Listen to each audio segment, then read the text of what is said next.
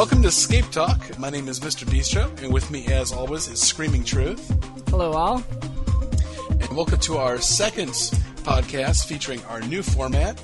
Uh, we've got two special guests with us today. Uh, one of them returning from uh, having been a guest previously. We've got Hanorama with us. Hello, sir. Howdy ho. And our second guest is new to the podcast, uh, but a longtime member of Hero Scapers dot com and our previous incarnations. We have Ninth Doc. Hello, sir. Howdy.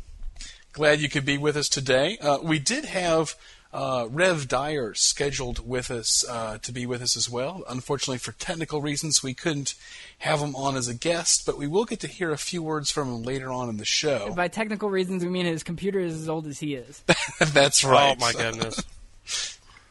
Sometimes if his foot stops working the pedal, everything slows down and it stops working.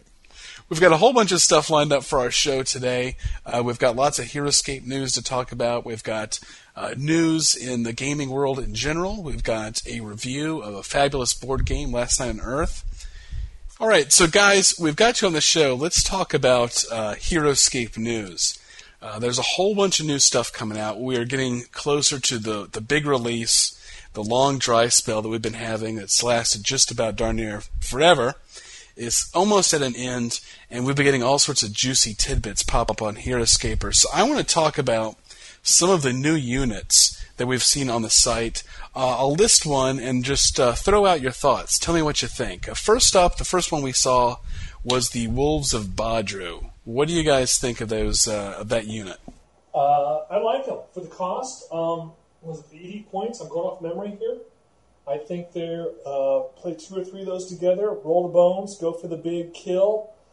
As uh, Truth told me offline, goes, hey, you know, if I can get the chance of what an eighty pointer, hundred, you know, hundred sixty points taken out a hero in one swift swoop, I'm, I'm going for it. So yeah, it's nice to see some help for mittens. At first, you'll probably think of playing these guys conservatively and pouncing them on low defense figures, so that way you have less of a chance of destroying that, that wolf uh, because you have a higher chance of rolling more, uh, of destroying the figure that you're attacking. But for me, I found that these guys are a great sacrificial unit. Three attacks of five, there's not much that can stand up to that. Yeah, they're nice, they're solid, they've got a fun attack. It's multi-level, too. They don't have to be on the same level as their opponents. I like that. All right, Zetacron. There was a lot of um, conjecture when he was first seen. What would Zetacron do? Uh, now we know. He's, uh, surprise, surprise, he's shooty. Uh, Han, what do you think of Zetacron? You know, Zetacron was getting a lot of bad mouth, a lot of bad press. Of all we've seen so far next to Kato, this guy rocks. For sixty points, he rocks. Um... That's all I can say about that. He's, he's a cheap hero who can shoot the heck out of stuff. He, he's great. He's a he's a real bargain. Sometimes simpler is better. I mean, he's a he's a powered up Omnicron snipers, which which is what you expect when you see a sculpt. I mean, every time you're boosting that attack with him, he starts off with two. You get Hythes at three. Uh, you get some sort of bonus, whether it be a glyph or a Taylord or uh, some other things that are coming along into the Omnicron camp. I mean, you can. You can be have the potential of six damage in one shot from a range of eight. Yeah, he's going to be gr- great against heroes. Well, the defense of four is nothing to sneeze at either. He, with a range of eight, he'll be able to shoot first at a lot of other ranged common units. Uh, if you're going up against a melee army, like uh, even heavy defense melee forces like Sentinels of Jandar, the minions, you could really make the other player sweat before they even get close to getting into hand-to-hand combat with you. All right, let's talk about Sir Dupree. Um, aside from having a really silly name that doesn't make any sense. So. Yeah, what sort, of name, what sort of name is that? You know what? I have to say, I think it's the lamest name figure they ever did. You, you know what it probably is? It's probably like a relative of, you know, uh, Craig Van Ness's. He felt sorry for him, threw their like name in think, it. I like to think they're retarded cousins. That's right. There we go. That's exactly what it is. The short. Oh, special. My gosh. You guys are hard. A person small in stature that has been blown up into a big figure, perhaps. All right, so what do you guys think of Sir Dupree? He's pretty awesome, you got to admit. He does have a lot going for him. Sir Dupree looks out for himself. You know, look at those specials. They're all they're all self-interest. He doesn't boost anything else. He uses everybody else to boost himself. which is kind of the opposite of what we're used to seeing. It's kind of funny. Yeah, a real egomaniac. For those of you who don't know, we're we're taking pot shots at Chris Dupree, who used to do customer service for Hasbro. And uh, Sir Dupree is, of course, named after him. A- and we all know him. He's a friend of all ours, so we do it all in, in jest. Mostly, yes. All right, we obviously can't talk about Sir Dupree in any objective way. So let's move on. Let's talk about uh, Kato. Let's talk, uh, let's talk about Kato, the final step to the samurai army. I've got to take this first.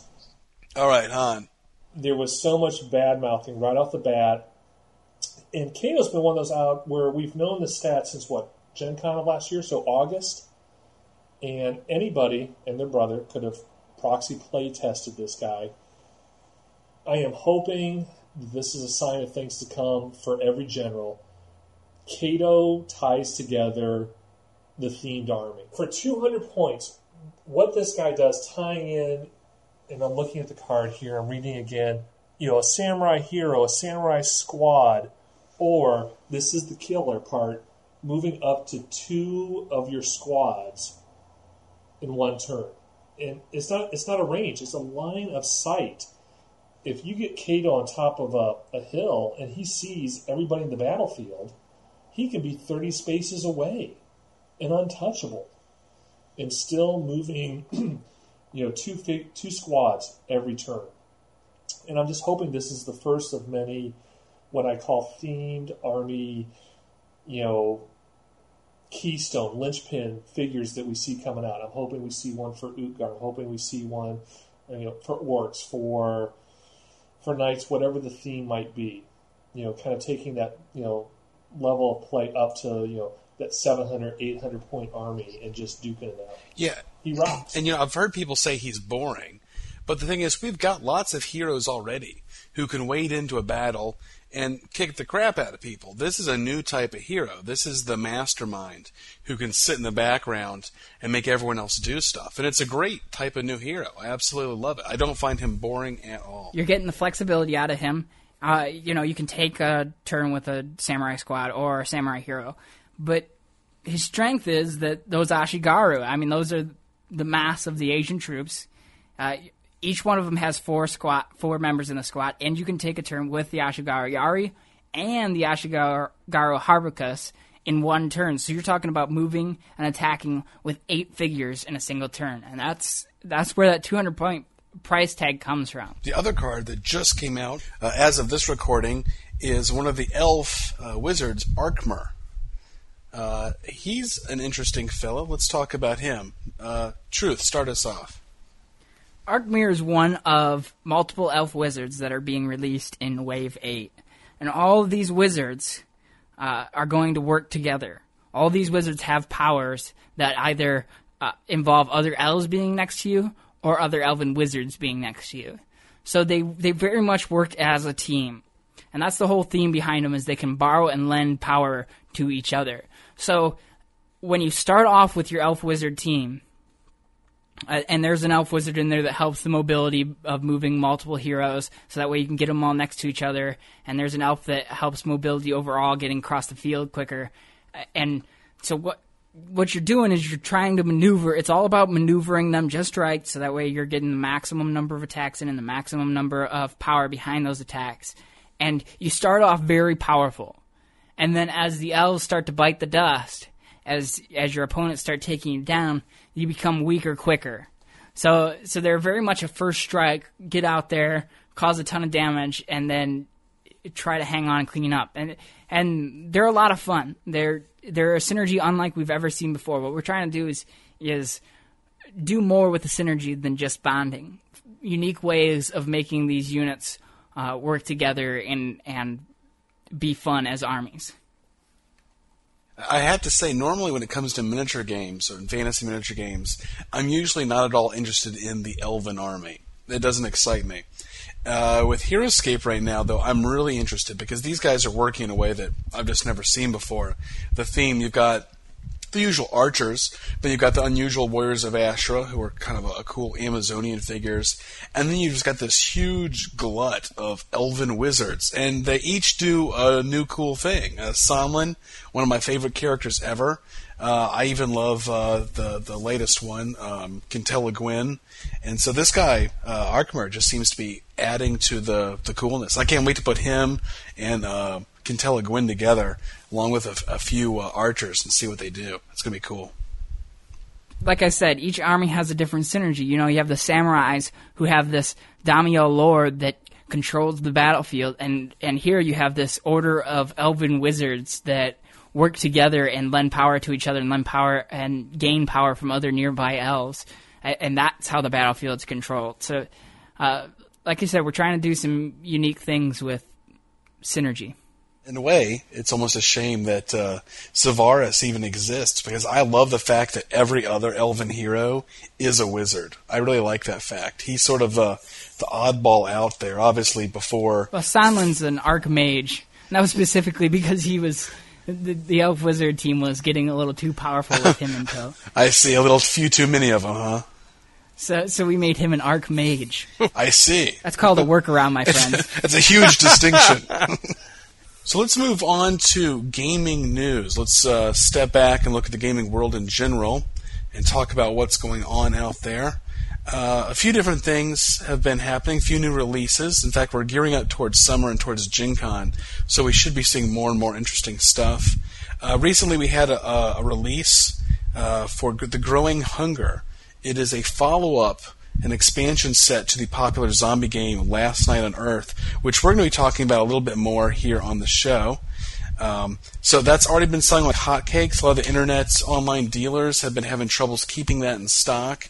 It's selling like crazy. Uh, hopefully we'll have more to talk about that in the future. Uh, let's talk about Fantasy Flight board games. Um, big group. Uh, we've talked about them uh, on our last episode. Talked about Descent, Road to Legend. That has been a huge smash hit. Uh, in fact, some of our folks in Texas have even had a chance to play that. Ninth Doc, I think you've been in on that action?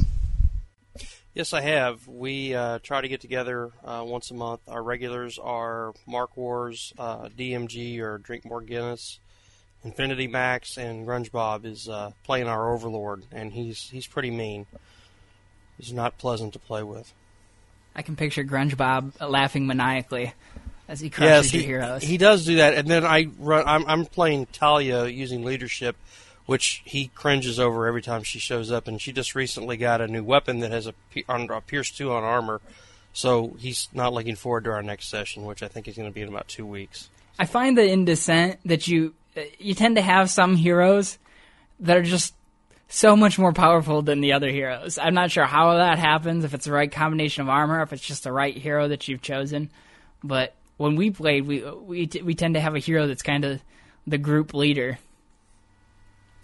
Yeah, she's ended up taking the the front. She did she did die on me once, uh, but she she's always the one that is standing out there in the front to take all the damage. Um, we the way we selected our characters was you had to we selected them at, I think semi at random. It's been a couple of months ago now, but so we didn't actually get to pick and choose. I want this one. I want this one. So there's a mix in our group of really good characters and really bad characters. So what do you think of the new format, the the new shorter dungeons? Do you like that? Yes. Um, I only got to play about half of an origi- the the original release of, of uh, Descent when it first came out. Uh, it was so incredibly long and drawn out. I loved it, but it just was too long. And the way we're doing it now, we you know, we basically play for about six hours or so until we get, you know, we just cannot go anymore because we have to drive home and we're going to, you know, fall asleep at the wheel, but we'll play and play, and then we can just pack it all up nice and neat in the little uh, tuck boxes that come with it and pick it up where we left off the next time. Uh, Fantasy Flight Games has also announced they're working on a board game that's uh, an adaptation of the new Battlestar Galactica series. Uh, Han, I heard you had a little, uh, some tidbits you could share with us there. Yeah, um, back in April, Fantasy Flight, I guess they do this now in the spring and the fall. They do what they call their traveling road show, and unfortunately, they limit it to the Midwest. Fantasy Flight Games is located outside of Saint Paul, Minnesota, And so they load a couple guys up in a van, and they drive south, and they hit Memphis, they hit Cincinnati, they hit Indianapolis. And this time around, their main focus was mostly A T forty-three and Confrontation. But while we were playing A T forty-three, we kind of talk went kind of towards Battlestar Galactica. Battlestar Galactica, it is a big, big, big, big deal there at Fantasy Flight. If you might be assigned to Kingdom Hearts or Tide of Iron, but in your free time, if you've got free time, guess what you're doing there at work? You're playtesting and tweaking Battlestar Galactica. There's kind of not a under-the-gun or timetable, but they want to have this out at Gen Con in time for the end of, I guess, the first intermission of Season four. Season four of Battlestar Galactica is the last season. They're wrapping everything up this year. They're showing the first ten episodes, taking a six-month break, and then coming back with the last twelve. They want to have this game out in front of the public while the series is still live and fresh on T V. They are in daily contact with Ron Moore, who's the executive producer and creator of Battlestar Galactica. Uh, they come up with ideas, they throw it by Ron, Ron says, yeah, I like this, no, I don't like this, yeah, that sounds great, and they move on. So it's going to be huge. I mean, just from what, I mean, the guys couldn't go into details, but they're saying there is so much time, so much effort. It's going to be one of those Fantasy Flight games where if they say it's going to be released September first, I think it really will actually meet the release date of September first. Fantasy Flight, once again, one of my favorite game companies, they are notoriously slow for actually meeting their release dates. Uh, case in point, Mutant Chronicles was supposed to be out in February. It's now coming out June the first. Tannhauser was supposed to come out April of last year. It didn't debut till after Gen Con. Actually, Mutant Chronicles was supposed to come out like three years ago. It's been in the pipe for a long time. Well, no, I'm talking the new, new, new revi- re- revised uh, release date. Okay, I'm yeah, sorry. it, um, they're excited. The guys couldn't talk in depth, but I mean, their eyes lit up when they were just talking about how cool the game is really going to be. So, from what the few tidbits, it's going to be a lot of very detailed miniatures, which is cool. I can only guess, you know, is that figures? Is that, you know, detailed, you know, you know, Galactica, base ships, raiders, who knows? But it sounds like it's going to be a massive gameplay board, almost, I'm guessing, along Twilight Imperium. So do we think, I mean, this is a big name, obviously, Battlestar Galactica, but do you think it'll be able to appeal past the, just the television fans? I mean, and this is open to anyone, just uh, pure conjecture. Well, the television fans, I believe, is a, is a pretty sturdy fan base there.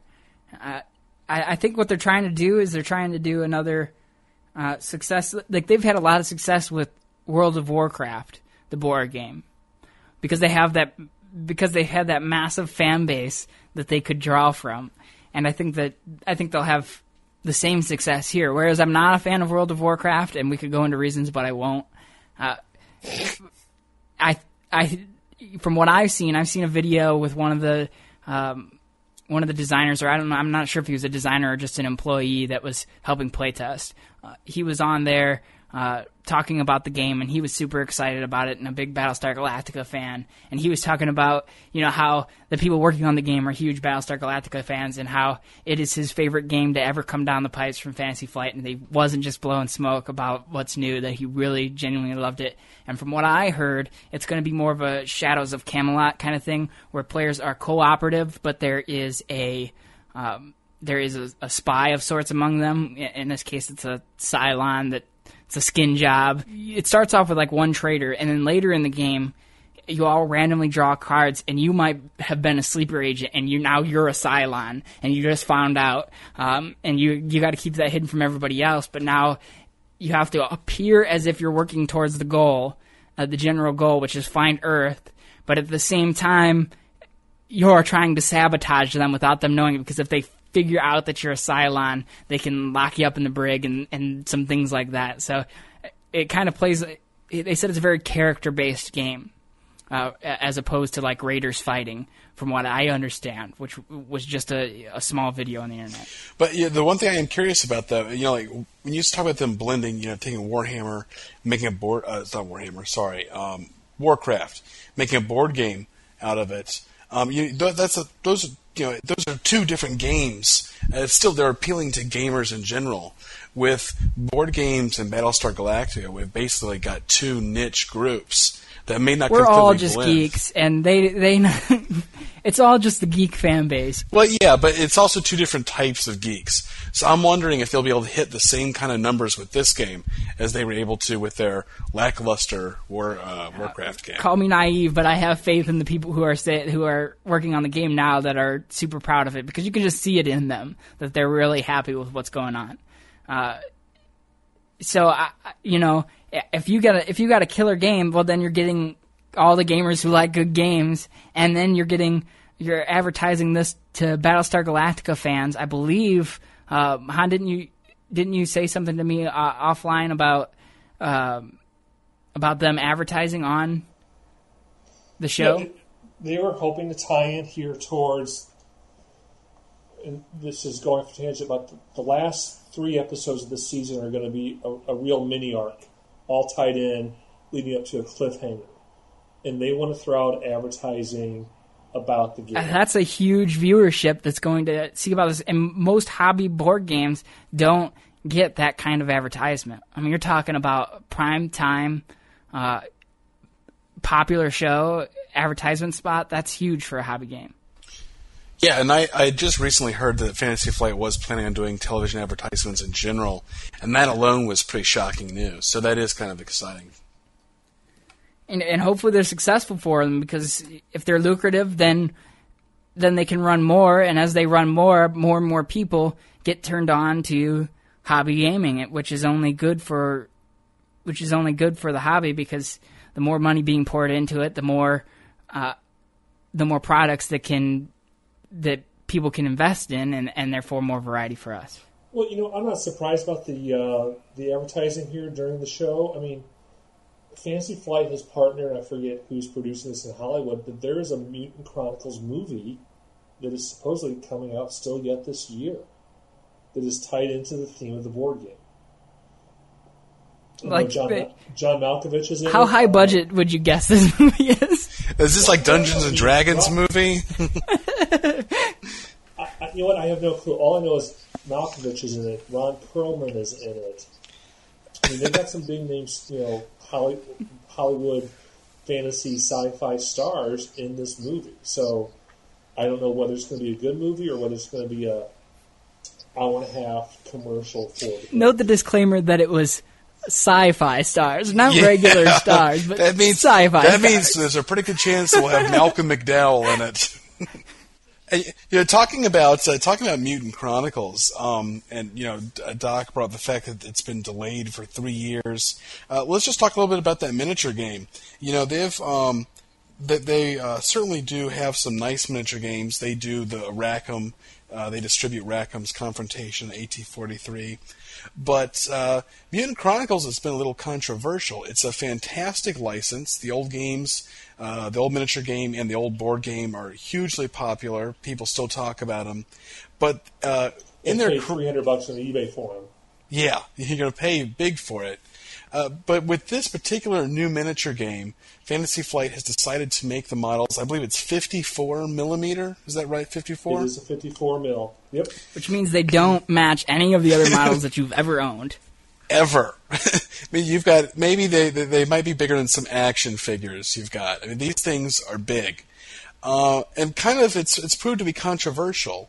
Uh, what do you guys think of this? Ninth Doc, you are a huge miniature collector. You've got a collection that would put most people to shame. What do you think? Uh, I, I don't know what to think. I mean, obviously the monsters are going to be good because they're scalable with anything, but you know, there's some really nice-looking human figs in there that are going to be absolutely useless for other games, and I think this is something that, that miniature companies, especially those that focus so much on blind purchase, whiz kids, um, they if they just sell their product instead of trying to make it gimmicky or, you know, something that people can't use, there are plenty of other people that play other games that would buy their product. And I, I just, I don't know. I'm going to have to see what they look like. I'm not really impressed with the photographs I've seen of the figures uh, that have gone into production that have been floating around on the internet. And the other thing that's kind of scary to me about it is they're making their, their blind purchase boosters at like nineteen ninety-nine a pop. Yeah. Wow. And yeah. how many figure, you know, how many are, figures? It's like four figures, I, I think. I don't even know. I haven't looked that far into There's it. There's a lot of cards, though. The way they're doing it is when you buy the starter set, you get every card for every figure that exists in the game for that for that wave. So you have the card. So when you buy an expansion, you're just getting miniatures because you already have that card. But are there four in the pack for twenty bucks? Three. There's okay. three figures in the pack. There's three figures for twenty dollars? Three. You're wow. kidding. Well, no, and, and here's part of the thing. Though, I, at Gen Con last year, they had a display, and part of the, their reasoning for going with the fifty-four mil, you know, standard was, hey, look, we're going to offer th- these are pre-painted miniatures. What they showed at Gen Con last year, they were they were beautiful. Don't get me They're wrong, gorgeous. They were- I went and looked online. I knew we were going to be talking about this, so I went and looked at the pictures from Gen Con and from Gamma or whatever, and they have these awesomely painted miniatures, and they claim that, hey, we're doing fifty-four millimeter scale because we want to have awesome paint jobs on these, and the bigger they are, the better paint job you can do. But now that they've gone in production, uh, like like Doc said, there's some photos floating around of the actual production. They look nothing like oh, the, the demo previews. Absolutely terrible.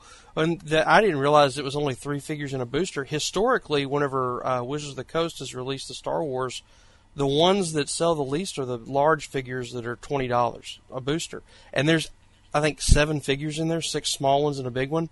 And here we're expected to spend twenty dollars for three figures. Uh, that's that just seems like a bad idea to me. It's three random figures. You're spending all that money only to yep. possibly get figures that you can't use or don't want. That you already have.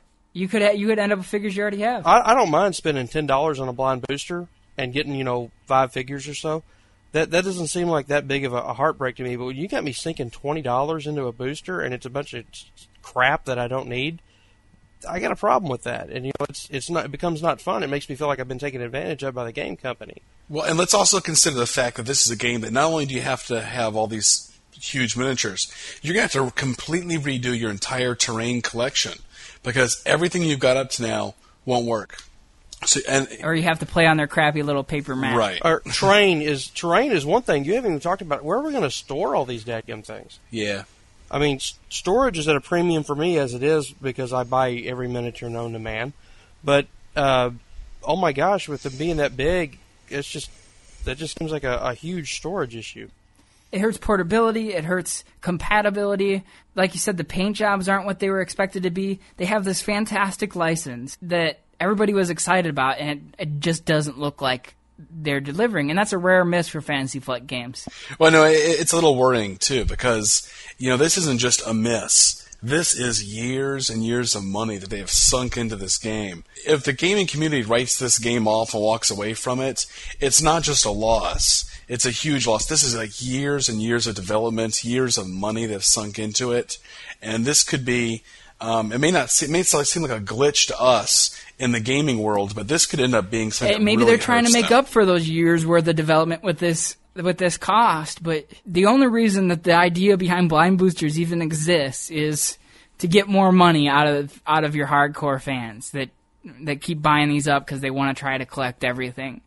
And all right, you know, I'm, there's a subset of people that are okay with that. Uh, I'm not, but.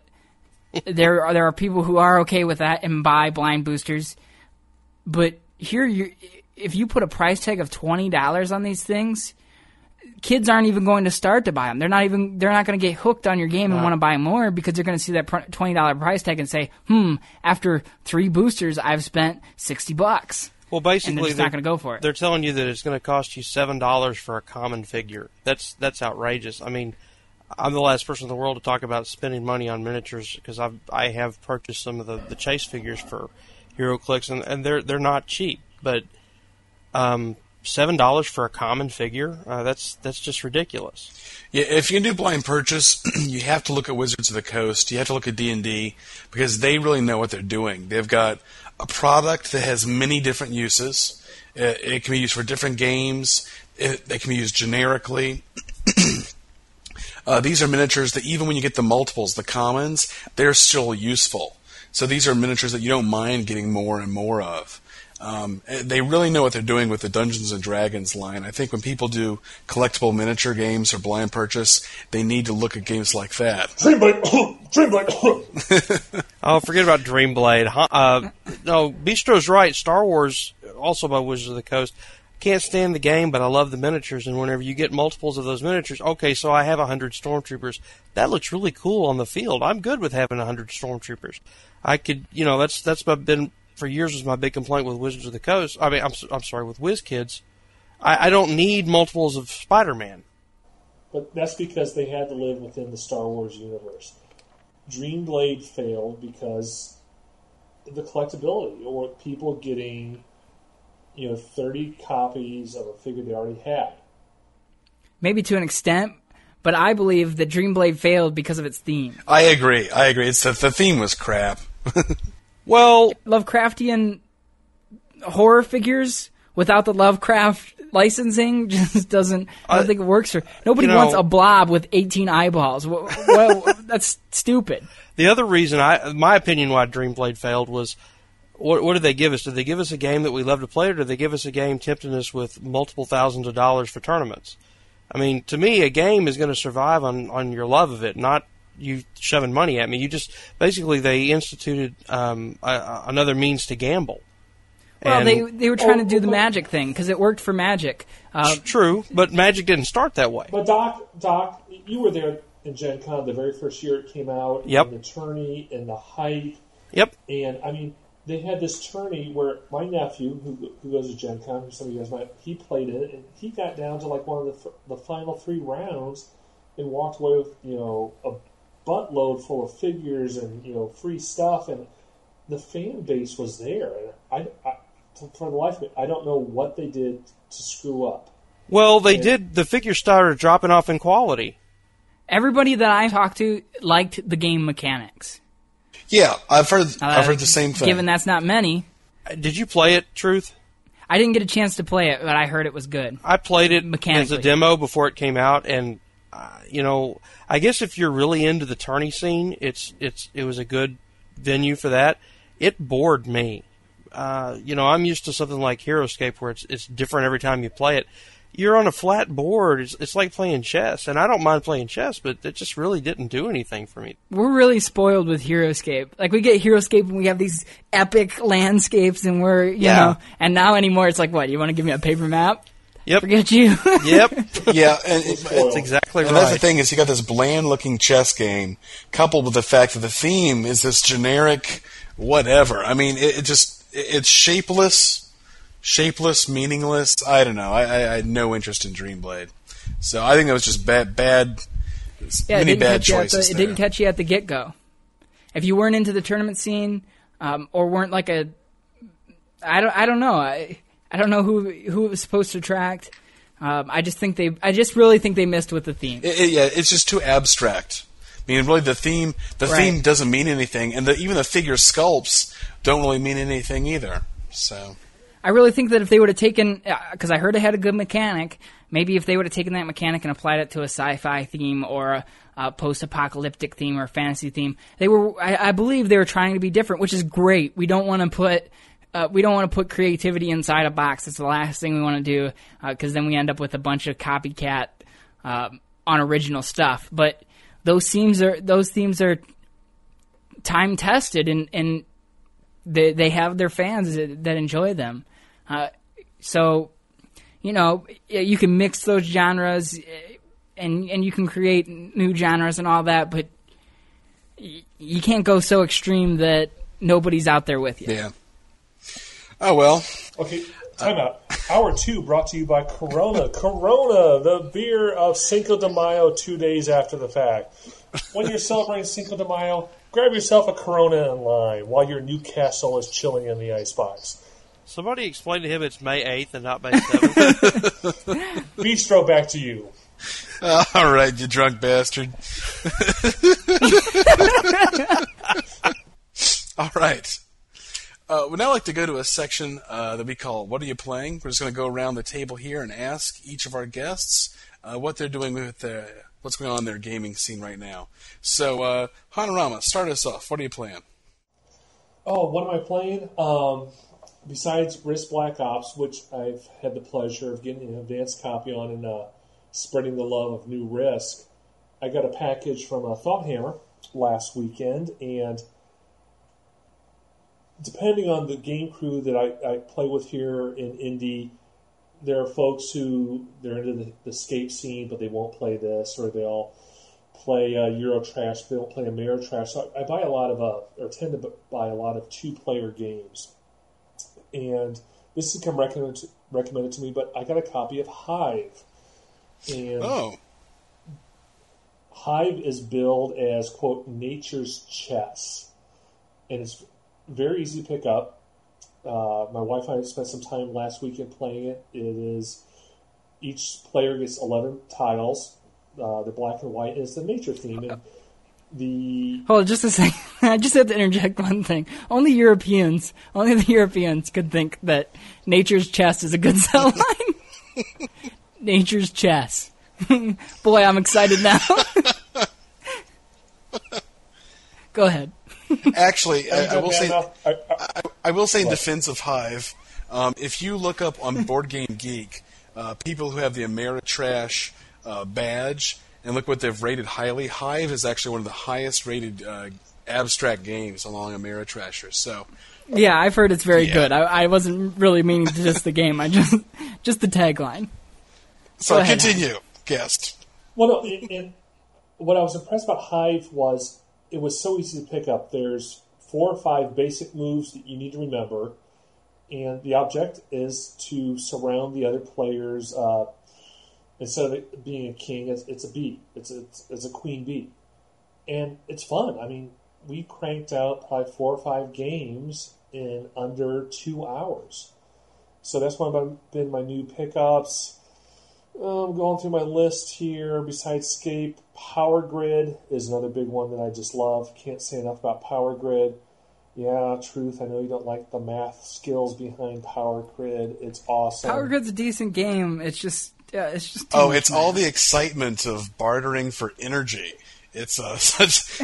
I just, I can't get enough of that myself. Like, please, more coal. I can't get enough coal. These European games, it's like, I don't know. It's, it's a little bit too much like work on some of these things. It's, I don't know. I think Infinity Max said it best. He said, you know, I'll play the little game where I grow the corn, whatever. But to be honest with you, if I'm not playing a game where there's a body count, I start to lose interest real fast. That's exactly right. I, I tend to agree with that. And, and you know what? And that's probably our target audience with Skate, but looking outside the box, the other two games I've been playing a lot has been Pandemic. Oh, uh, uh, yeah, yeah, yeah. A, it, it got a lot of hype at uh, board game geek dot com last November down there in the Dallas area. And Z-Man Games is who I believe distributes it. They rushed it to mm-hmm. market. It's been in limited supply. What's different about this and Pandemic, you're not playing against the other player. It's a cooperative game. You are playing against up to four viruses that are ravaging the world. And each player has a different uh, specialty. There's a, a medic, there's a researcher, there's a dispatcher, and they have their own special skill set. And you're playing as a team to eradicate these viruses before they run amok and kill all life on Earth. And the other one, the one I, I give two thumbs up to, is Race for the Galaxy. If you've played San Juan, you were going to love Race for the Galaxy. I can't say enough about this game. And that's it. That's what I've been playing. I can't say enough about this game. That's it. no, no, no. Race is... But I actually can. Um, thirty seconds and I'm done. Actually, in fact, I've, I've said enough. Uh, Truth, what are you playing right now? Well, we've been playing a lot of Last Night on Earth, which we'll get into more when we do our review uh, later in the show. But we've I've, I've finally gotten a chance to break open my Risk Black Ops. It was hard to get my game group to agree to play it when they're having so much fun with Last Night on Earth. But oh, you poor guys. Now that we've now that they've played it, I already knew the quality of it because I got a chance to play it a while back down in Massachusetts with a couple of friends. And now that the game group has played it, uh, they can't get enough of this now. Uh, it's just such a great game. I rated it a ten out of ten on Board Game Geeks. It is the perfect ten game for me. It's like it's got all that character that Risk had of massive armies marching through the world and organizing and yelling about, you know, uh, your airfield in the Middle East. And it's got all of that, only it packs it into a smaller time. And it's just, the mechanics are so much smoother. Getting those, it's based upon getting objectives, uh, earning objectives, which helps the gameplay move faster, and it's it, it makes you take a broader look on the game.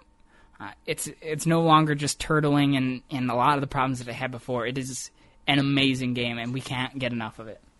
I'd just like to take a moment to say that uh, g- guys who, who don't have Black Ops are actually better in bed than those who do have it. So just thought I'd throw that out there.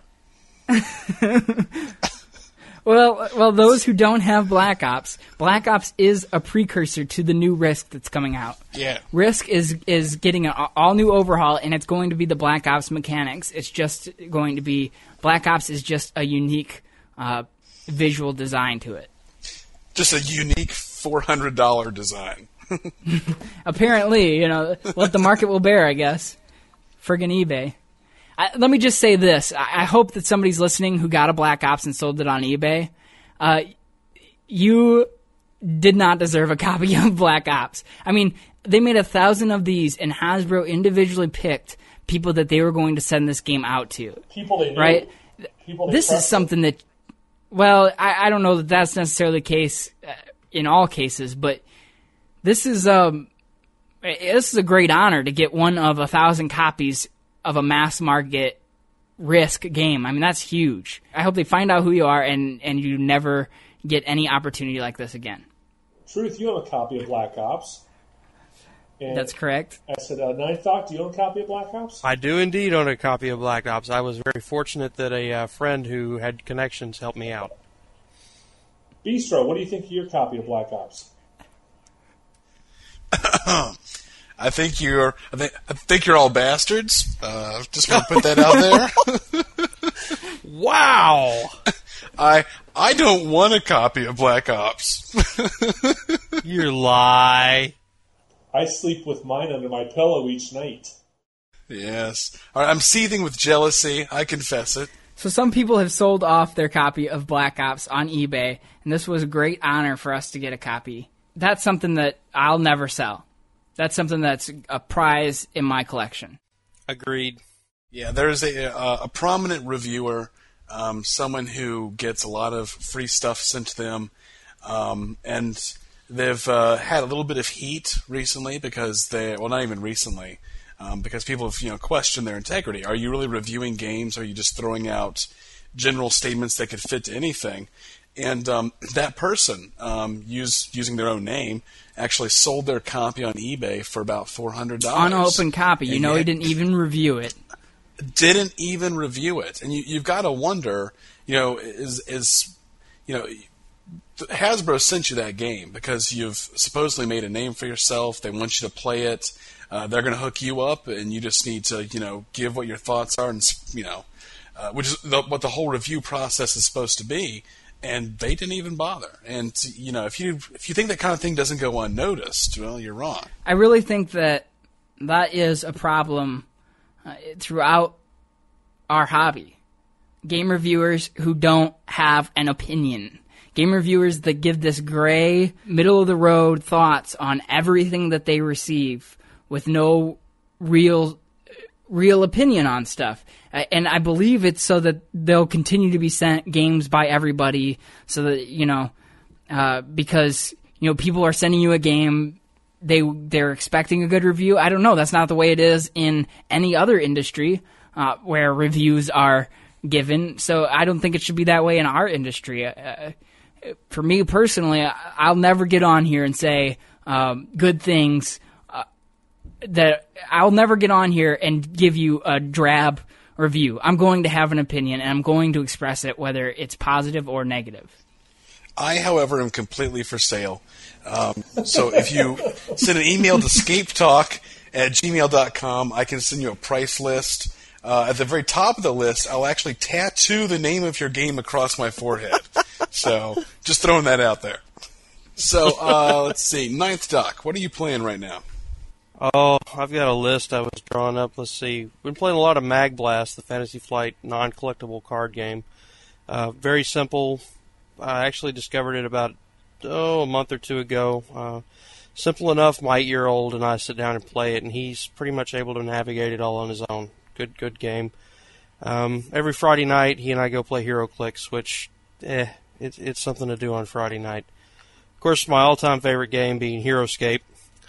Um, have gotten to get a at least one game of Black Ops in. I've been trying to schedule another one.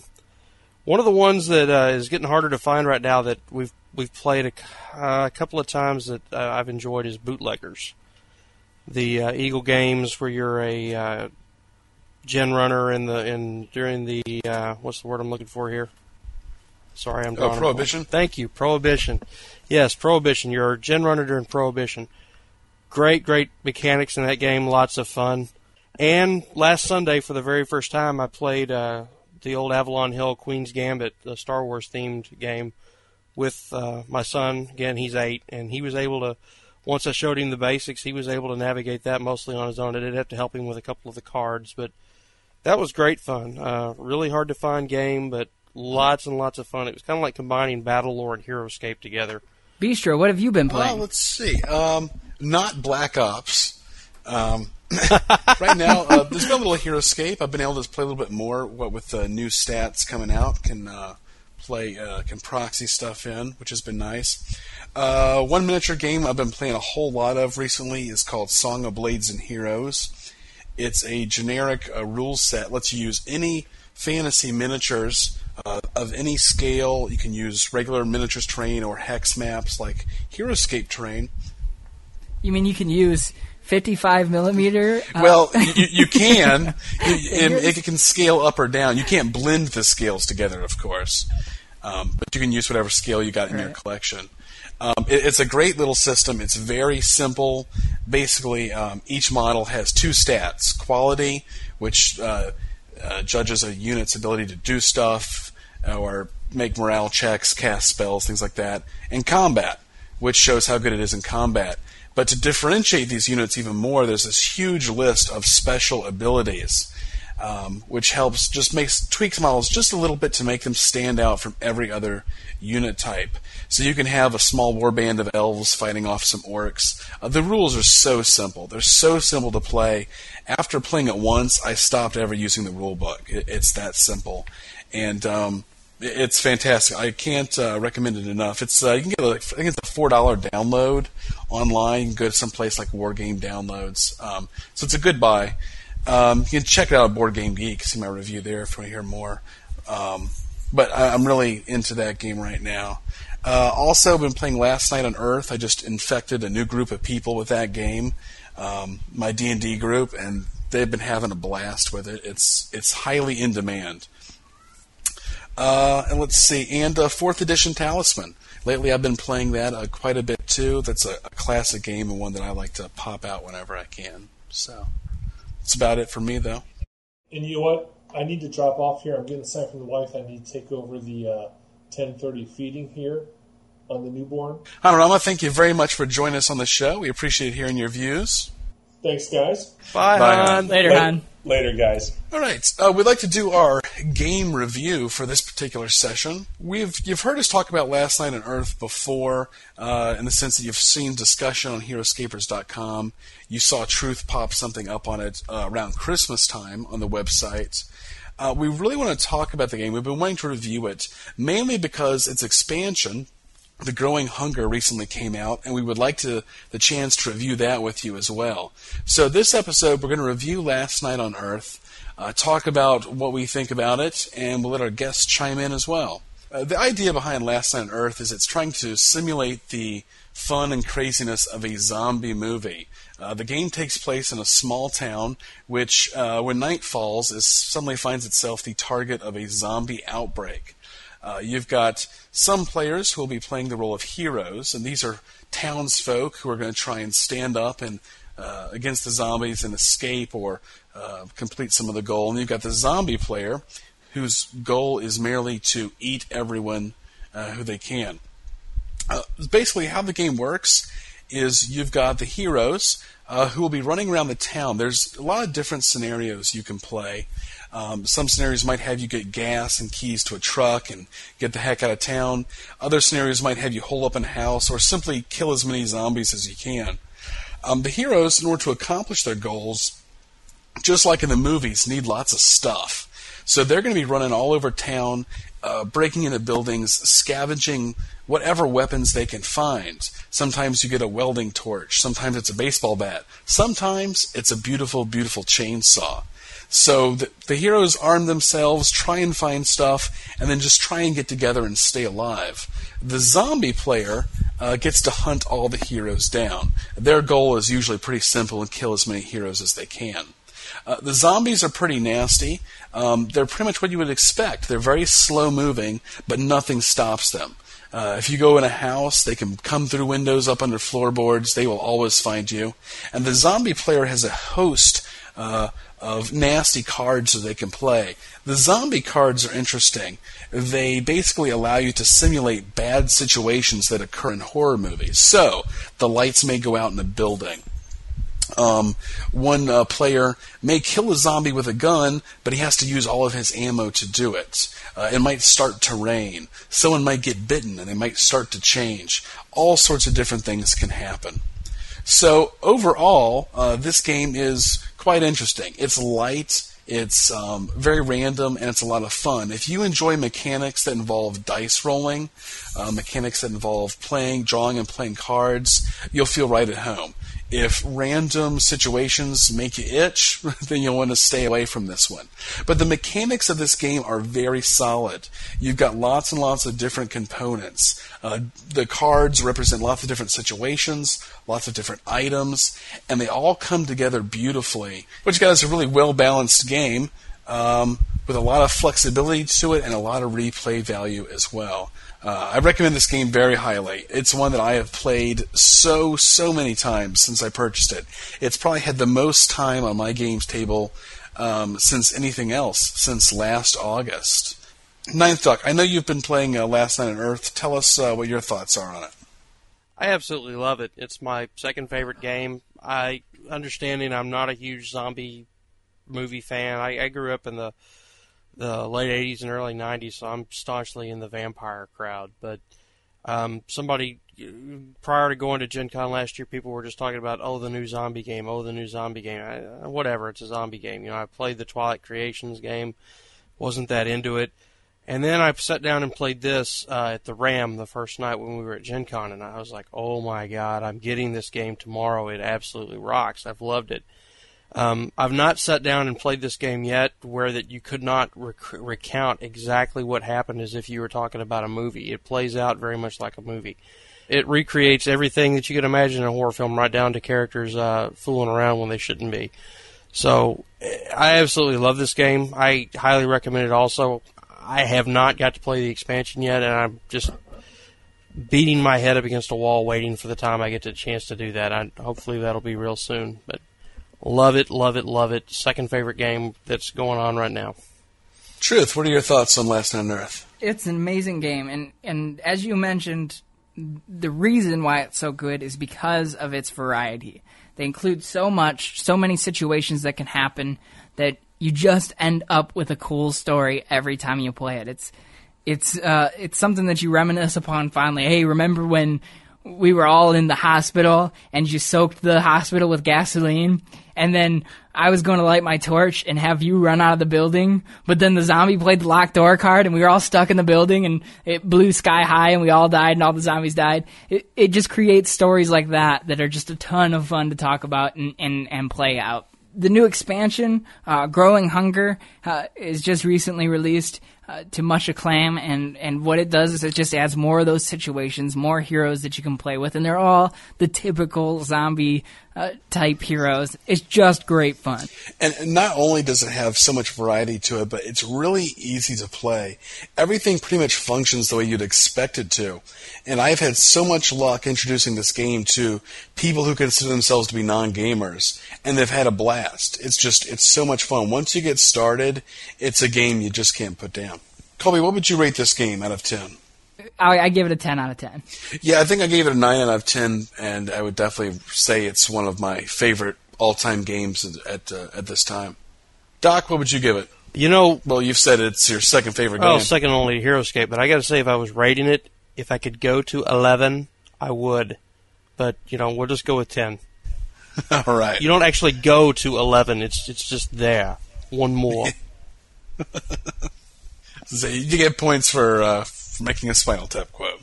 Thank you very much. Let's turn to the Scape Talk mailbox. Our last podcast, we gave you guys our email address and asked you to email in to us.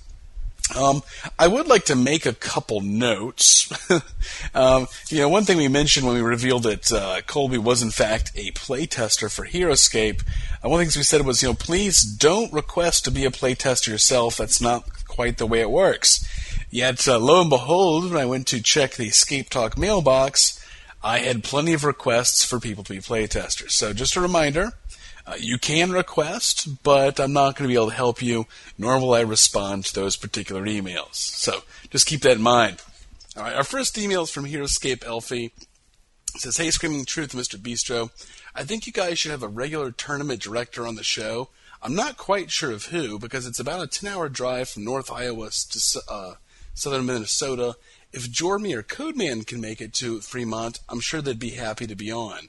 That's just for tournament directors." Um, well, we appreciate the email. I'm not quite sure what you mean by tournament director. Uh, you could be talking about people who run their own tournaments, or maybe someone who runs all tournaments. But really the way this thing kind of works right now is people like to keep it casual. So we really don't want to have any one person in charge of them all. And as awesome as Jormy and Codeman are, I'm sure they don't want to uh, have the terrible responsibility of running everybody's tournaments. Um, you'll hear more from us, of course, about tournaments as tournaments are going on. Right now, we've got a huge explosion of tournaments, thanks to interest in all the new stuff that's coming out soon. Um, HeroScape Elfie says, "P S If you ever need a resident noob from HeroScapers and you'd pay my parents for gas, I'd also be on the show." Um, uh, th- th- let me let me explain about the wonder of technology. We actually don't have uh, everybody drive to Ohio. A uh, little thing called the internet helps aid us in uh, recording over a distance. We all log on to a, a conference chat and record the chat. Yeah, Truth is in Ohio, but I am in uh, Virginia, uh, Ninth Doc's in Texas, and Hanorama's in Indiana. Um, as much as we like talking to each other, I don't think any of us would hop into a car and drive just for a quick, uh, a quick chat. So, no worries. Your parents aren't going to have to spend all that money on gas, and we certainly can't afford to reimburse them. So, uh, please don't make the trek out, but we appreciate the offer nonetheless. All right, our next uh, letter comes from Andrew McKenna. He says, "I was just wondering why there's been so little news from Wizards of the Coast and HeroScapers regarding Marvelscape. Is Wizards of the Coast going to support it? I think HeroScapers should do more to promote the game and increase the fan base." Uh, thanks, Drew. We appreciate the email. Um, Wizards of the Coast did say once in the official uh, Wizards of the Coast thread that they did plan on continuing Marvelscape, but we really haven't heard anything else. Uh, we certainly support Marvelscape in the sense that we've enjoyed playing it, but with uh, only ten characters, there's really only so much we can do. Uh, we've put up threads on the uh, the main page, Truth has. Uh, we've certainly supported articles about it. But with only ten figures, there's only so much conjecture, thought, and strategy that people can only work on. There's great work going on in the customs community to make uh, new customs figures. Some of them are quite good. But until something new comes out, there's not much that we ourselves can actually do to support it. You also have to look at our visitorship. We, we need to please our visitorship, and a majority of them are there for the core game. And as Marvelscape grows, the more time and attention we'll be able to give to it. Yep. Our next letter is from Brian Blake.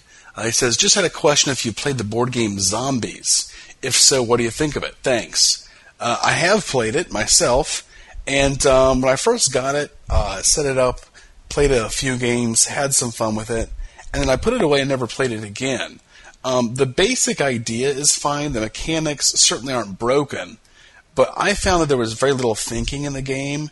Uh, it's just sort of a, a run-and-gun kind of game, and just hope you find the helicopter. And while the mechanics for the zombies worked fine enough, I didn't like that the players were competing against each other. Um, yeah, I, I enjoy games where you're trying to, to sort of, you know, um, put one over on the other guy, but it just didn't fit the theme of the game. These people should be working together. It makes more sense, yet for some reason, only one of them can fly the helicopter out of there. Uh, so I wasn't big on it, and now that we have Last Night on Earth, frankly, I don't need anything else. Um, Truth, Ninth Doc, either of you guys played the game? Yeah, I've played it. If you're if you're wanting a good zombie experience, definitely get Last Night on Earth. Uh, zombies, it just it didn't simulate the theme well enough for me. We had some fun with the with the screw you mechanics at first. Um, But especially as you get more players, I mean, it says it supports six, but if you get six players playing, it's extremely slow. It's like six players solitaire. There's not a lot of interaction except for to once in a while lay a card that screws them over. Uh, it, for some reason, the helicopter only holds one person. You know, it's if I was really as diametrically opposed uh, to my fellow humans as the game mechanics suggest that I am, I don't know why I just don't use that little shotgun I'm holding on my scalp to blow your face off. Yeah, I've played it as well, and it, it didn't hold my interest near as much as, as Last Night on Earth does. And, you know, I know there's some variations of it. They have Zombie Town and what's oh, Mall of Horror. None of those just really have any great appeal to me. I, I'm, you know, I've, I've, I, I didn't really look that close at Zombie Town or Mall of Horror, but I, I did. I have zombies. I have medieval. They just don't do it for me, you know, not not like the others do. Yeah. All right. Uh, thank you for the uh, the letter, Brian. Our last letter comes from uh, Shades Fan, and he says, uh, "Dear Truth, Mister Bistro, thank you for the podcast. Great job on it. Love the new format. Uh, I want to know if any of the newer units scare you at all. I mean, how the unit stats are, along with how they look, how they bond, how the units seem like they would be on the battlefield. Personally, I'm afraid of the spiders. They don't have the bad of stats." And they have many different bonding capabilities. They scare me a lot. Um, well, first of all, Shades Fan, um, I believe the spiders only bond with uh, currently with Sujoa, who's the only um, who's the giant mosquito scorpion thing, big fly guy. Um, I believe that's the only guy who they're bonding with so far. They do have decent stats, but they seem. Uh, I haven't looked at the card recently, but I, I remember thinking they were very reasonable for what they offer. They're they're a lot of fun to play, but uh, scary. I don't know that I'm s- scared of anything. You know, uh, I know what you're saying. You know, are you afraid that anything is too powerful and going to show up like, on your opponent's side and be tough to beat? And really, I don't. I don't think so. I think as we continue to uh, grow HeroScape, we continue to learn from what's out so far. The the greater the HeroScape grows, the more knowledge we obtain, uh, the better understanding we get of how to cost these things appropriately, and I, I think that's starting to shine through uh, more and more. I think we're getting more and more fair and balanced units from every wave consistently. All right. Well, thank you for all the emails. Remember, please email us at scapetalk at gmail dot com. We'd love to hear from you. We'd love to read your comments on the air. If you hear us talking about a game and you've got thoughts about it, share it with us. If you think we said something that's absolutely wrong, definitely let us know, and we'll be happy to talk about it. Uh, we also have a new feature. We have the Scape Talk voicemail box. Uh, and actually, uh, peering into the mailbox, it looks like we've got our first voicemail, and it's from none other than Rev Dyer. Um, Rev Dyer had had some thoughts about HeroScapers dot com's uh, independence. You know, with Truth being an, um, someone who does some freelance work for Wizards of the Coast, can HeroScapers dot com still maintain an independent voice? And he thought he would share some thoughts with us. He presented some concerns uh, about HeroScapers maintaining an independent voice uh, and and not being the company line. And uh, when he expressed his concerns, when somebody like Rev Dyer, as as appreciated, as respected in the community as he is, um, and as respected by all of us uh, on the show right now as he is, when he has some concerns, I definitely, uh, you know, want to address those. And so what I did was I invited him to be on the podcast uh, for, for the very reason of addressing those um, those concerns, so we could have an open discussion about it. Uh, and unfortunately, we tried having him on the cast, and his his computer, uh, as we mentioned before, held him back from, from being on the podcast. So what we're doing is we're introducing this new feature called Scape Talk Voicemail. And what you can do is you can call a phone number. It's four one nine, eight three zero, zero seven zero seven, and you'll hear uh, my voice answering you, and answer the number and request that you leave a voicemail. Wow. I, I'm sorry, what? That's that's that's very technologically advanced. They call a phone number and get a and voice. They're going to hear your voice. Yes. Okay. Okay. Let me rephrase that. It's like you're living the future today. They. Wow. So you, you can call this number, you can call this number, and you can leave a voicemail and give us your thoughts and feelings. And if we like it, if if you've if you've done a good job with it, uh, we'll play it back on the air. And since Rev had some technical problems, we had him be our first voicemail call-in, and, and this is what Rev had to say. This is Dave, usually Rev Dyer on Hero Scapers dot com. I'm sorry that for technical reasons I can't be part of this month's podcast, so I am literally phoning this in to the HeroScapers podcast voicemail. When the disclosure came that Colby, Truth, was now a playtester for the Wizards of the Coast, I was personally somewhat worried about whether Hero Scapers dot com would be able to maintain an independent voice concerning our game HeroScape. I watched the board carefully and am now quite convinced that it can, and there is no obvious conflict of interest between the two. I'm glad that Wizards is giving feedback and information to the site, and that we can also know that our thoughts are being seriously received by the people at the Wizards of the Coast, whether they're positive or critical. It has surprised me over the past few years how much I've come to value this game and this community.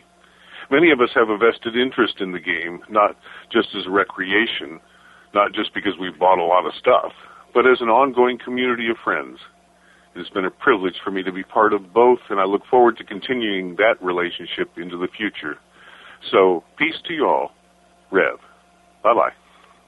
So what do you, I mean, what do you guys think? Uh, Rev had some concerns, but now he, he kind of called in and uh, and and said, well, he's not as concerned as he was. Uh, I mean, what do you guys think about HeroScapers and its independent voice? I don't think there was ever any danger of it losing its independent voice. Um, I've known you online, what, three years now? Um, never would it have occurred to me that, that you'd be anything but uh, upfront about what you uh, your feelings about things.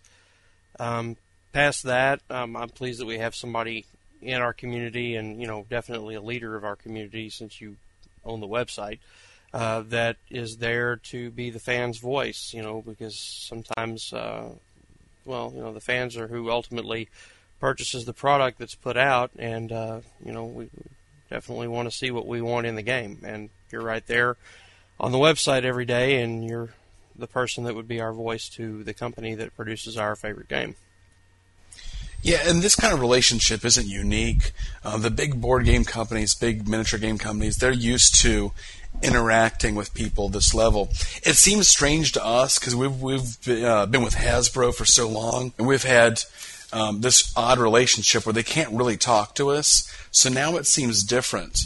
But lots of game companies interact with their fans, give fans stuff, solicit feedback from fans, and don't necessarily expect those fans just to shut up and be quiet. You know, they are going to expect a certain amount of complaining when things don't go right. So um, it does seem odd for HeroScape because this is new to us, but really this kind of thing's been around the industry for a while, so I personally don't have any concerns about it. HeroScapers exists uh, for for the purpose of advancing the game, because that's what we all want. We want our game to stick around. We want them to continue to produce stuff for our game, and we're huge fans of the game. And, and you know, we have a lot of good to say about the game. So, really, there's not a whole lot of conflict of interest there. You know, on both ends, I want to hear, see HeroScape do well. And beyond that, HeroScapers is first and foremost a community site, and everybody who's on there has a voice. You can speak up your dissenting opinion, and that will be, uh, you know, viewed by anybody who comes along. So, uh, you know, I'm not, I am not alone responsible for the content of HeroScapers dot com. As a community, we are all responsible for the content of HeroScapers dot com.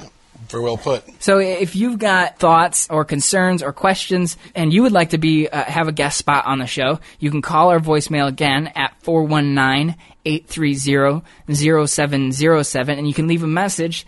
Just try to have your thoughts uh, together before you call. Um, as you could tell by Rev, he, he knew what he wanted to say when he called and expressed himself very well. Uh, and we appreciate that you keep it short and concise. Well, we've come to the end of this podcast. I'd like to thank you for sticking around with us. I'd like to thank our guests. Uh, thanks to Ninth Doc for making his first appearance on the show. We appreciate having you. Well, it's nice to have someone on who can uh, talk games with us. We'd also like to thank Hanorama for uh, showing up and giving us uh, his thoughts and giving us some of his uh, juicy tidbits there. We appreciate it. So until next time, this is Mister Bistro. And this is Screaming Truth. And Mommy lied. There's no such thing as doggy heaven.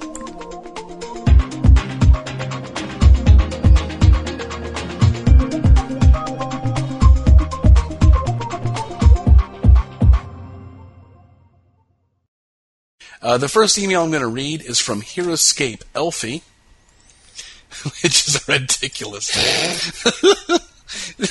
you can you can cut that part out, but my lord, that's a gay name. Seriously, that's staying. It's like this kid's. That's staying, he says. that, that kid said, "Like, how can I choose the gayest name possible?" He said, "Oh, HeroScape Elfie."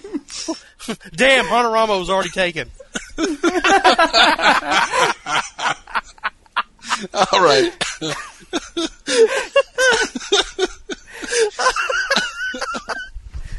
You know, I, I wanted to make this a clean podcast, right? But it it just wouldn't. It just it'll lose all of its humor if I do. Well, you, so I'm just gonna. You gotta, I'm gonna gotta put a warning the, on the podcast. You gotta cut out that part at least. You can't. You can't include me making fun of a kid's name.